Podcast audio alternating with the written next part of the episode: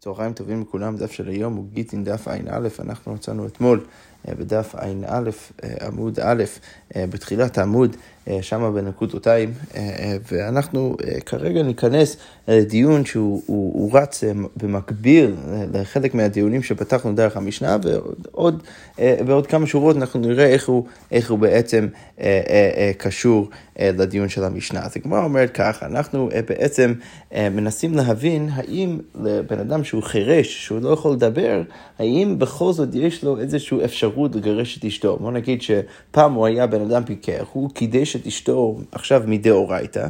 אה, ואז, רחמנא ליצלן, נהיה חירש. עכשיו, השאלה היא האם הבן אדם הזה שחירש יכול אה, בכל זאת לגרש את אשתו. עכשיו, אם הוא לא יכול לצוות לשום בן אדם אחר ולהגיד לו שהוא רוצה שהוא יכתוב את הגט בשבילו, אז יכול להיות שאנחנו בעצם נהיה בבעיה.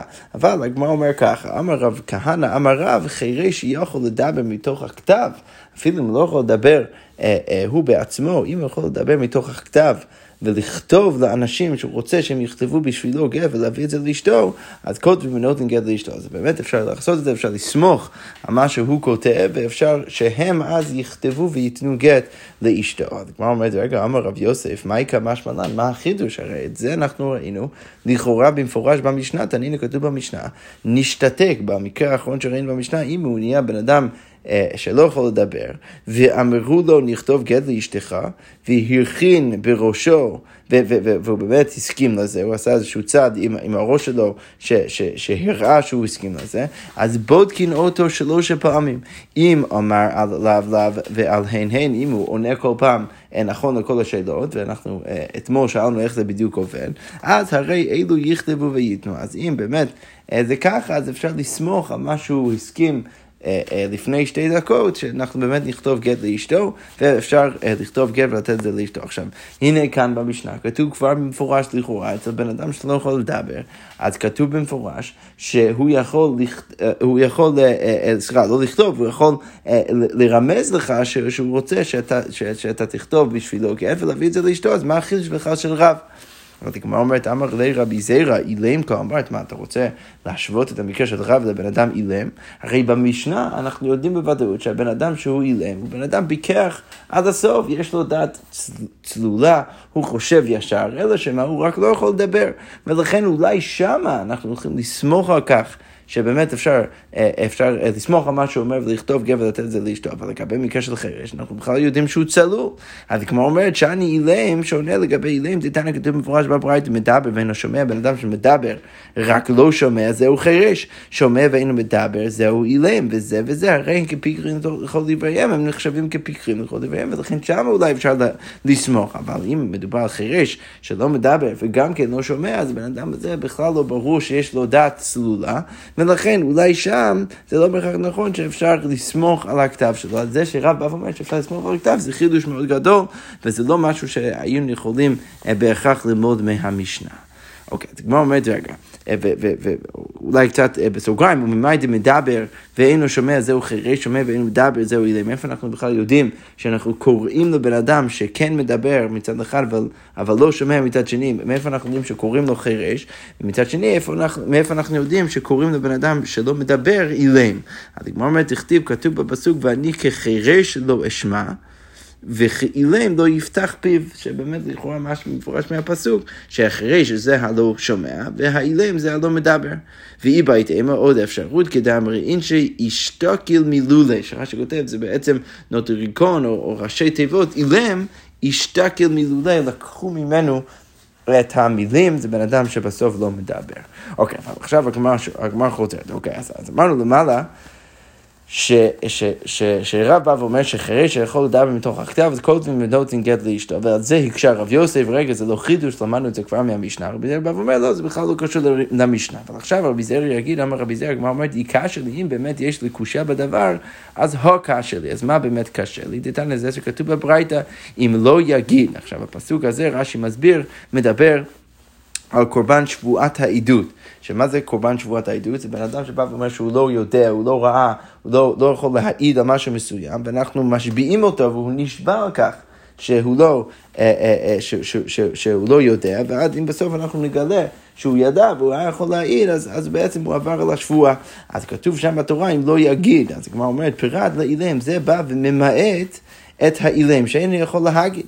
אז כמו אומרת, רגע, אבל אם אתה כל כך בטוח שתמיד אתה יכול לסמוך לכתב של האילם, אז אמי, למה שאנחנו נמעט אותו מפרשת שבועת העדות? הרי לכאורה הבן אדם הזה יכול להעיד על ידי הכתב, למה למעט אותו? היכול להגיד מתוך הכתב, בדיוק כמו שאמרנו, זה שאנחנו לא מניחים, שהוא, שהוא, שהוא, ש, או, או, או זה שאנחנו מניחים שהוא לא נכנס לתוך פרשיית העדות ואנחנו ממעטים אותו מפרשיית העדות, זה כנראה מעיד על כך שאנחנו לא סומכים על הכתב שלו. זה, זה לכאורה סותר דברי רב מלמעלה מתחילת הדף. אז כמו אומרת לו, אמר לאביי עדות כאמר, מה אתה מדבר על עדות? שאני עדות, עדות שונה, למה דרחמנו אמר מפיהם ולא מפי כתבם? כי הרי כתוב בתורה לגבי עדות, כתוב מפיהם ולא מפי כתבם, לכן אולי בדרך כלל אפשר לסמוך על הכתיבה שלו, ורק לגבי עדות אי אפשר לסמוך על הכתיבה, למה? כי הרי אה, כתוב במפורש בתורה שעדות חייבת להיות על פה. אבל כמו אומרת, מתי וכתוב בברייתא, כשם שבודקים אותו לגיטין, כך בודקים אותו למסעות.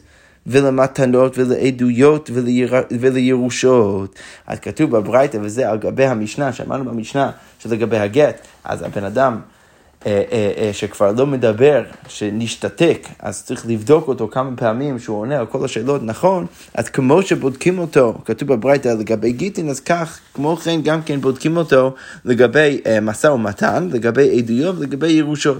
עכשיו, מה כתוב בכל זאת בברייתא? זה כמו אומר קטוני מיהת, עדויות. עכשיו, מה משמע מזה? משמע מזה שבן אדם שלא יכול לדבר, בכל זאת יכול להעיד, ורק צריך לבדוק אותו. עכשיו, אם הוא יכול בכל זאת להעיד, למרות שהוא לא יכול לדבר, אז לכאורה היינו צריכים להגיד גם כן למעלה, שהוא, שהוא יכול, יכול להעיד, למרות שהוא לא יכול לדבר, גם כן מהכתב. זה שלא אמרנו את זה למעלה, ובכל זאת אנחנו כן מניחים שעל הרקע המשנה הוא כן יכול להעיד ולדבר, אז כנראה שאנחנו בבעיה. אז הגמרא אומרת לו, אמר רב יוסי בר מניומי, אמר רב ששת בעדות אישה דאכילו ברבנה. שמה לא דיברנו על עדות ממש, דיברנו על עדות אישה, ששם אנחנו יודעים שחכמים באמת הקלו בכל מקרה, ולכן אפשר לסמוך, אבל רק בעדות אישה, ובכל שאר העדות אי אפשר לסמוך. אז הוא אומר, רגע, בכל זאת דבר קטן ירושות, לכאורה כתוב ירושות, שלכאורה משהו מזה, שכרגע הגמרא מבינה, שמה הכוונה? שהוא מעיד על הירושה של מישהו אחר. אז רגע, לכאורה משהו מזה, שמדובר כאן על, על, על עדות מאוד רצינית מדאורייתא, ובכל זאת אנחנו מוכנים לסמוך עליו למרות שהוא לא יכול לדבר. אז למה למעלה לא סמכנו על זה במקרה שהוא היה יכול לכתוב? אז כמו אומרת, לא, אמר רבי אבא הוא ירושת בנו הבכור. זה, זה, הוא, הוא מעיד על הירושה של הבנים של עצמו, אבל, אבל לא באמת מעיד, הוא סתם אה, מנסה, לבר, אנחנו מנסים לברר מה הוא רוצה שאנחנו ניתן לכל ילד וילד שלו, זה הוא כן יכול לעשות, אבל להעיד על משהו אחר, זה אי אפשר לעשות. אוקיי, אתה כמו אומרת, בכל זאת, רגע, אבל מה כתוב? אה, קטני מיהד למסעו ולמתנות, מה אליו לעלמא לכאורה משהו, שזה להעיד על משא ומתן של אנשים אחרים. אז כמו אומרת, לא, זה לא להעיד ממש על אנשים אחרים, אלא לא, כמו אומרת, לדידי, זה בעצם המשא ומתן שלו, שהוא יכול אה, לרמז לכך שהוא מסכים לאיזשהו משא ומתן, לאיזשהו מכר, משהו כזה, זה אנחנו כן יכולים להגיד. אה, אה, שאפשר עליו לסמוך בהקשרים האלה, אבל לגבי השאלה אם הוא יכול להעיד על משהו אחר, זה אנחנו לא מוכנים אה, להגיד. אוקיי, אז כמו אומרת מתי, ובכל זאת כתוב בברייתא, חירש לא הלכו בו אחר רמיזותיו ואחר קביצותיו ואחר כתב ידו, אלא במטלטלין. אבל לא לגיטין, כתוב לכאורה במפורש בברייתא שלגבי... לגבי גיטין, אנחנו לא מוכנים בחירש ללכת אחר רמיזותיו. ואחר קפיצותיו, וגם כן אחר כתב ידו. זה סותר במפורש את מה שרב אמר בתחילת הדף, שלגבי כתב ידו של החירש אפשר לסמוך על זה. אז כמו מתנחנם, באמת, יש פה ברייתא שסותרת לגמרי את שיטת רב, אלא שמה, עדיין אפשר להגיד ששיטת רב תלויה במחוקת תנאים. תנא יהיה, כמו אומרת, תנא כתוב בברייתא, אמר רבן שמעון בן גמליאל, במה דברים אמורים? מתי? אנחנו אה, אה, אומרים שהחירש אה, ש, ש, שלא הולכים אחר החירש בכתב ידו, זה רק בחירש מעיקרו רשב"ג בא ואומר, זה רק אם הוא תמיד היה חירש. אבל פיקח ונתחרש, אבל בן אדם שהיה פעם פיקח ועכשיו נתחרש, סליחה, אמ, אז הגמרא אומרת, אבל פיקח ונתחרש, הוא כותב והן חותמים. עדיין הוא יכול לכתוב את מה שהוא רוצה שהם יעשו בשבילו, נגיד, הוא יכול לכתוב שהוא רוצה שאנשים אחרים יכתבו בשבילו את הגט, והן חותמים והם יכולים עכשיו לכתוב בשבילו את הגט וגם כן לחתום על הגט והכל יהיה בסדר גמור. אז לכאורה הגמרא אומרת, לכן באמת הברייתא שהבאת לפני רגע היא אכן סותרת את שיטת רב, אבל עדיין אפשר להגיד שהכל בסדר גמור, אנחנו לא דוחים את רב, כי אפשר להגיד שרב פשוט תלוי במחלוקת עניים, ולפחות רשב"ג מסכים. אה, מסכים איתו. אז כמו אומרת, רגע, אבל חירש מעיקרו, למה? אתה רוצה להגיד שחירש מעיקרו אז, אז אצלו אתה לא יכול לסמוך על כתב ידו, אבל רגע, מה אומר, כשם שקונצה ברמיזה, כך מוציאה ברמיזה. רגע, אבל חירש, בן אדם שתמיד היה חירש, אם הוא התחתן עם אישה, אז למה שהוא לא יוכל לגרש אותה? הרי מלכתחילה הוא תמיד היה חירש, ולכן הנישואים שלו הם לא נישואים מדאורייתא גם ככה, ולכן למה שלא יהיה לו אפשרות באמת לגר, אה, אה, לגרש את אשתו, כמו שהוא קידש אותה ברמיזה, וזה לא היה קידושין מדאורייתא, אז בואו נגיד אותו דבר גם כן לגבי הגירושין. אז הגמרא אומרת לו, היא באשתו החינמי, אין חינמי, אם באמת אתה רוצה לדבר על אשתו, אז, אז ברור שהוא תמיד יכול לגרש אותה. אחר במה יסכינו, מתי אנחנו מדברים באיזה מקרה אנחנו מדברים כשאנחנו אומרים שהחירש מעיקר לא יכול לגרש את אשתו, אז זה ביבימתו. שמה ההבדל ביבימתו? לכאורה צריך להגיד שביבימתו, בגלל שהאח שלו התחתן עם אותה האישה מדאורייתא, זה אומר שהזיקה בינו לבין היבמה כל כך חזקה, היא יותר חזקה מאשר האפשרות שלו לגרש, ולכן אם הוא יתחתן איתה, הוא לא יוכל לגרש אותה כל ימיו. אז הגמרא אומרת, אי באשתו החנם הלכה בהזקינא ביבימתו. הגמרא אומרת, רגע, יבימתו ממה? בואו ננסה להבין מה בדיוק המקרה. כשמדובר על יבימתו, האם זה יבימתו מאיזה סוג אח? אז הגמרא אומרת, אילמה דנפלה לי מאחיו חירש, אם אתה רוצה להגיד שהיבמה הזאת נפלה לו מהאח שלו שהיה חירש. אז כשם שכניסתה ברמיזה, כך יציאתה ברמיזה. אז כמו אומרת, אז זה הופך להיות בדיוק אותו דבר כמו אשתו.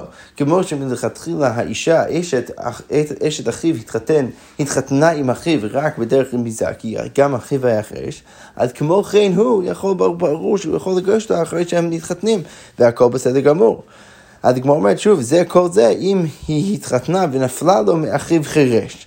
אבל הגמרא אומרת, אלא מה צריך להגיד? דנפלה מאחיו בקר. צריך להגיד שמדובר במקרה שהוא, שהיא נפלה אליו מאחיו הביקח. היא הייתה נשואה לאחיו הביקח מדאורייתא. ולכן, ברגע שהחירש הזה מתחתן איתה, אז אולי במקרה הזה הוא לא יוכל לגרש אותה. והגמרא אומרת, זה המקרה של חירש מעיקרו, שאמרנו שהוא לא יוכל לגרש את אשתו. אוקיי, אופציה אחרת, הגמרא אומרת, אי בייתם, לא נפלה מאחיו חירש, אפשר להגיד שהיא נפלה מאחיו חירש.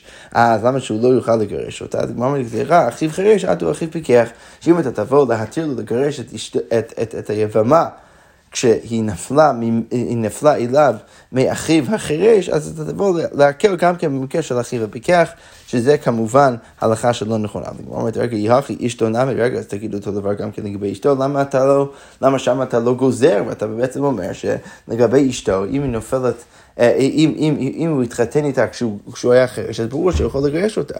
אז כמו אומרת, לא, אה, אי הכי אשתו נמי, לא, אי אפשר להגיד את זה, למה? כי יבימתו ביבימתו מחלפה, לגבי יבמה ויממה, שמה יכול להיות שצריך לגזור וצריך לחשוש שאנחנו נלמד ממקרה ראשון למקרה שני, למקרה של, אה, של, של יבימתו שנפלה לו מאחיו החרש, למקרה שהיא נפלה לו מאחיו הביקח, אבל אשתו ביבימתו לא מחלפה, שם אתה לא צריך לחשוש, והכל יהיה בסדר גמור. אם אתה תבוא להתיר לו לגרש את אשתו שהוא יתחתן איתה ברמיזה, אתה לא תבוא לחשוש גם כן למקרה של היבמה. אז הגמרא אומרת, אבל בכל זאת, אה, אה, בתירוץ השני, אנחנו בעצם אומרים שאנחנו חוששים גם כן למקרה שנפלה לה מאחיו חירש. למה? כי אנחנו גוזרים חירש עט ופיקח. הגמרא אומרת, אם אנחנו באמת עושים כך, ומגזרין על חירש עט ופיקח, ואתנן, הרי כתוב במפורש בברייתא, במסכת יבמות, שני אחים חרשים, אם יש שני אחים חרשים, שהם נשואים שתי אחיות, ועכשיו יש שלוש מקרים בתוך המקרה הראשון. שני אחים חרשים נשואים לשתי אחיות, או ששתיהן פיקחות, או ששתי אחיות חרשות, או שתי אחיות אחא ביקח אח החרש. וכן גם כן הפוך, שתי אחיות חרשות נשואות לשני אחים או פיקחין, או לשני אחים חרשים, או לשני אחים איך ביקח אח החרש. עכשיו, בכל המקרים האלו, הרי אלו פטורות מן החליצה מן הייבום. למה? כי גם ככה, איך שלא נחתוך את זה בכל מקרה ומקרה, יש לנו לפחות חרש או, חרש, או חרשת אחת. ולכן, אין פה נישואים מדאורייתא, ולכן, אה, אה, ולכן הן פטורות גם כן מהחליצה, הם לא יכולים לחלוץ, וגם כן מהייבום. אבל אם היו נוכריות, אם האחיות הן נוכריות, אז ייכנסו. למה ייכנסו? כי יכול להיות שיש מקרה שלמרות שהן אחיות, אה, סליחה, סליחה, במקרה הזה, בגלל שהן נוכריות, אז אנחנו נבוא, אנחנו נבוא ונגיד שבסוף הם יכולים להתחתן, למרות שתמיד יש פה חרש או חרש, הם יכולים כן להתחתן ולהכניס אותם לתוך ביתם, ואם רצו להוציאן יוציאו, ואז אחר כך אם רוצים לגרש אותם, יכולים לגרש. עכשיו, מה אבל משמע מזה? שאנחנו לא חוששים שברגע שאנחנו ניתן להם להתחתן ולהתגרש, אנחנו נעשה את זה גם כן במקרה שה, ששתי הנשים הן אחיות. אז כנראה שמה? אז אנחנו לא חוששים למקרה שזה צריך לגזור במקרה של פיקח, אה, של, חירש עד הפיקח. אז משמע מזה שמה? שצריך דווקא לחזור לתירוץ הראשון ולהגיד שבאיזה מקרה כשדיברנו על חירש מעיקרו, באיזה מקרה אמרנו שלא יכול לגרש את אשתו? רק במקרה שה, ש, ש, שזה יבמה, שיבמה שנפלה, לה, שנפלה לו מאחיו הפיקח, אבל מאחיו החרש לא צריך לחשוש. אז הוא אומרת, בדיוק את זה, אלא מחברתי לפני העיקר, צריך באמת לחזור לתירוץ הראשון. יפה. עכשיו, כל זה... בתוך uh, שיטתו של, של, של, של רב, וגם כן של, של רבן שמעון גמליאל, שרבן שמעון גמליאל בא ואומר שאם הבן אדם היה פיקח מלכתחילה ורק אחר כך נהיה חירש, אז אפשר לסמוך על כתב ידו. אז כמו אומרת, אמר רבי יוחנן על גבי שיטתו של רשב"ג, חלוקין עליו חברו ועל רבן שמעון מגמליאל. אז כמו אומרת, אמר אביי, אף עננה מתנינא, אפשר גם כן להוכיח ככה שהחכמים חולקים על רשב"ג, למה? כי כתוב בברייתא, נשתתת עם האישה אה, אה, אה, הפכה להיות שותה, לא יוציא, אז הבעל לא יכול לגרש אותה. אבל נתחרש הוא, או נשתתה עם... הבעל הפך להיות או חריש או שותה, אז לא יוציא עולמית. לא כתוב רק לא יוציא, כתוב גם כן לא יוציא עולמית. אז לכאורה משמע מהברייתא צריך לדייק שדווקא במקרה השני, כשהוא נהיה חריש או שותה, אז בעצם זה הופך להיות יותר חמור, לא יוציא אפילו עולמית. אז כמו אומרת, מהי עולמית? מה, מה, מה, מה המשמעות זה שכתוב עולמית? ושוב, אנחנו רוצים עכשיו להוכיח שהחכמים חולקים על רבן שמעון בגמליאל. אז כמו אומרת, לאו, בטח עולמית, לאו, אף אגב יכול לדבר מתוך הכתב, אפילו אם יכול לדבר מתוך הכתב, עדיין אנחנו נגיד ש, ש, שהוא לא יכול לגרש אותה ברגע שהוא נהיה חירש. לכאורה משהו שבאמת הברייתא ושיטת חכמים חולקים על רבן שמעון בגמליאל. אז הגמרא אומרת לו, אמר רב פאפא, אילאו דאשמינא רבי יוחנן, אם לא הייתי שומע את, את, את מהממר של רבי יוחנן, שהוא באמת משכנע אותי שכל החכמים חולקים על רשב"ג, אז לא הייתי בהכרח צריך לפרש את הברייתא שציטטנו עכשיו, בדיוק כמו אביי. אז הוא אומר, אילאו דאשמינא רבי יוחנן, הווה אמינא, הייתי חושב שרבן שמעון גמליאל, לפרושי תימא דתנא קמא הוא דעת, הייתי חושב שהוא סתם רוצה לפרש את הטעם של, אה, תנא קמא. ומהי עולמית? ואז איך נפרש את הביטוי עולמית? אף אגב, דחזין עלי דחרף, למרות שאנחנו רואים שהוא מאוד חד וחכם, עדיין אנחנו נגיד אה, שברגע שהוא נהיה חירש, אז הוא כבר לא יכול אה, לגרש אותה, אבל לכאורה, אלא אם כן הוא כותב את זה בכתב. אז הגמרא אומרת, הנה מעוד אופציה לכדי רבי יצחק, אולי היינו יכולים להסביר את זה כמו רבי יצחק, דם רבי יצחק, דבר תורה שותה מתגרשת, מידי דהבה הפיקחת בעל כורחה. אז, אז מדאורייתא רבי יצחק בא ואומר, שהאישה השוטה יכולה להתגרש למרות שהיא באמת לא יכולה לקבל את הגט. אנחנו יודעים שמדאורייתא מה הדין? הדין הוא בדרך כלל שבעל יכול לגרש את אשתו אפילו בעל כוחה. ולכן מה הבעיה? למה שלא תעשה את זה גם כן במקרה של, שוט, של שוטה? אז בעצם הגמרא אומרת שאולי אפשר להבין בברייתא שהכוונה היא שמה הפער בין לא יוציא לגבי האישה שנשתתה, או, או, או מה הפער בין הרישא והסיפא? סליחה, מה הפער בין הרישא שכתוב במקרה שהאישה הפכה להיות שוטה, שכתוב רק לא יוציא, לבין הסיפא שכתוב נדחה ריש או נשתתה, לא יוציא עולמית. אז הגמרא אומרת, מה, מה, מה ההבדל בין שני הדברים? אז אם נלך על ליבא דרבי יצחק, אפשר להגיד שלגבי המקרה של האישה שנהיה שוטה, אז זה שהוא לא יכול להוציא זה רק מדי רבונן, מדאורייתא הוא באמת יכול לגרש אותה.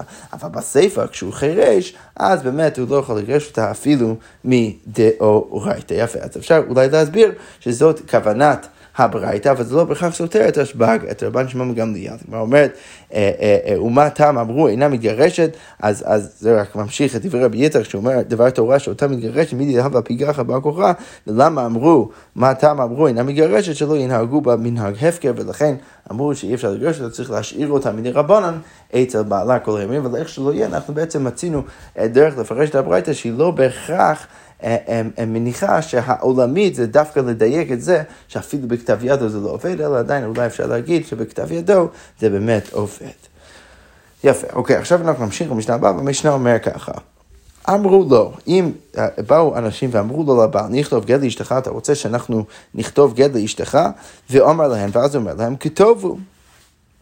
במקרה הזה המשנה אומרת, אם אחרי זה האנשים האלו אמרו לסופר וכתב, ולעדים וחתמו, אז המשנה אומרת, אף על פי שכתבוהו וחתמוהו ונתנוהו לו, למרות שהם כתבו את הגט וחתמו על הגט, ואז הביאו את הגט אה, אל הבעל וחזרו ונתנו לה, ואז הוא מביא את זה לאשתו, עדיין אחרי כל זה הרי זה גט בטל. למה? עד שיאמר לסופר כתוב ולעדים חתום, כי בעצם יש לנו מקרה שיש אנשים שכתבו את הגט, יש אנשים שחתמו על הגט, והם לא באמת שמעו את הצוואה הזאת מפי הבעל עצמו. אז כמו אומרת רגע, תימא דלא אמרתנו, לכאורה משהו מזה ש, ש, שכל מה שהוא לא יכול להביא את הגט זה רק בגלל שהוא לא אמר תנו, הוא רק אמר כתובו. אבל לכאורה משמע מזה שאם הוא היה אומר תנו, אז כמו אומרת, הו אמר תנו, נותנין הזה, באמת הכל היה בסדר גמור והגט היה כשר. אז כמו אומרת, מה, מי הוא התנא של המשנה, אם נדייק ככה, זה בעצם אומר שיש אפשרות לאנשים אחרים לכתוב ולתת את הגט אפילו אם לא שמעו את זה מפי הבעל. אז כמו אומרת, מי התנא שאומר ככה? רבי מאיר, דאמר מילי ממסירון לשליח, שרבי מאיר סובר, שאפילו מילים בלי שום חפץ, שום דבר מסוים, זה אפשר להעביר השליח למישהו אחר. ולכן הגמרא מדייקת, באמת שאם הבעל היה אומר תנו, אז באמת זה היה אפשרי שאנשים אחרים יעשו את התפקיד למרות שהם לא שמעו את זה. מבעל כנראה שהמשנה אה, מסכימה עם שיטת רבי מאיר. אבל הגמרא אומרת, רגע, אם הספר, בוא נסתכל בספר בסוף המשנה, כתוב עד שיאמר לסופר כתוב ולעדים חתום, ולכאורה משהו מזה, שממש הסופר והעדים צריכים לשמוע מפי הבעל. אתה לרבי יוסי, זה נשמע יותר כמו רבי יוסי, דאמר מילי לא ממסירן לשליח, שרבי יוסי סובר, ש... מילים, לא, אנחנו לא מוסרים אותם לשליח, ו- ו- ורק אם בן אדם שומע את זה מפי הבעל עצמו, אז הוא יכול ללכת על זה, אבל אם לא, אז לא. אז יש לנו עכשיו בעיה. רישא רבי מאיר, ספר רבי יוסי, לכאורה משמע שהרישא אליבא דרבי מאיר, והספר אליבא דרבי יוסי. אז כמו אומרת, אין, כן, באמת אפשר להגיד את זה, רישא רבי מאיר וספר רבי יוסי. אוקיי, אז כל זה תירוץ ראשון. תירוץ שני, אביי אמר, לא, לא צריך בהכרח להגיד את זה, אלא אפשר להגיד שכולה רבי מאיר, כל המשנה ליבא דרבי מאיר. אה, והוכה במאי עסקינא ובאיזה מקרה מדובר, דלא אמרתנו. הוא מדבר על מקרה שלא אמרתנו, אבל אם הוא אמרתנו, אז הכל היה עובד. גם ברישא, גם בסיפא, אז גם ברישא זה היה עובד, וגם בסיפא, זה שכתוב בסיפא, שהם צריכים ממש לשמוע את זה ממנו, זה רק במקרה שהוא לא אמר תנועה, אבל אם הוא אמר תנועה, אז הכל היה בסדר גמור. ולכן אפשר להגיד שגם הסיפא ליבא דרבי מאיר, ולא רק אליבא דרבי יוסי. אבל כמו אמרתי, רגע, אבל אם ככה אתה רוצה להבין את המשנה, אז הביטוי בתוך המשנה לא היה צריך להיות עד שהם ישמעו את זה מפי הבעל עצמו, אלא הביטוי היה צריך להיות עד שיאמר תנועה. אז הגמרא אומרת, יהכי עד שיאמר תנומי באלה, ככה הייתי צריך לנסח אותו במשנה, ולא איך שזה מנוסח עכשיו. ולכן לכאורה משהו מזה שאי אפשר לפרש כמו שאתה מציע לפרש. אז הגמרא אומרת לה, אלא הכי במה הזכיר, מה אפשר להציע? זה לא אמר לבית תלתה, שמדובר במקרה שהוא לא אמר את זה לשלושה דיינים. אבל אם באמת הוא היה לכאורה אומר את זה אה, לשלושה דברים, אז באמת זה היה לשלושה אה, אנשים, אז באמת זה היה עובד. עכשיו זה קשור למשנה שראינו לפני כמה דפים, שזה היה ברור שם שברגע שהוא מצווה לשלושה אנשים לכתוב את הגט, אז באמת הם, בגלל שהוא הפך אותם להיות בית הדין, אז הם יכולים לצפות למישהו אחר לכתוב את, את הגט וגם כן לעדים לחתום על הגט. ולכן הגמרא אומר, כל זה זה רק במקרה, במשנה שלנו, במקרה שלא היו, לא היו שלושה אנשים. ולכן, ולכן באמת זה לא עוזר, אלא אם כן, הוא אומר במפורש לאנשים לכתוב ולחתום על הגט. אבל אם באמת היו שלושה אנשים, לכאורה משהו מזה שזה היה עובד. אבל כמו אומרת, רגע, יהכי עדיין, אתה, אתה בבעיה בניסוח של המשנה, מה הניסוח של המשנה? בסוף המשנה כתוב שזה לא עובד עד שמה? עד שבאמת הוא אומר לעדים במפורש ולסופר במפורש לכתוב ולחתום על הגט.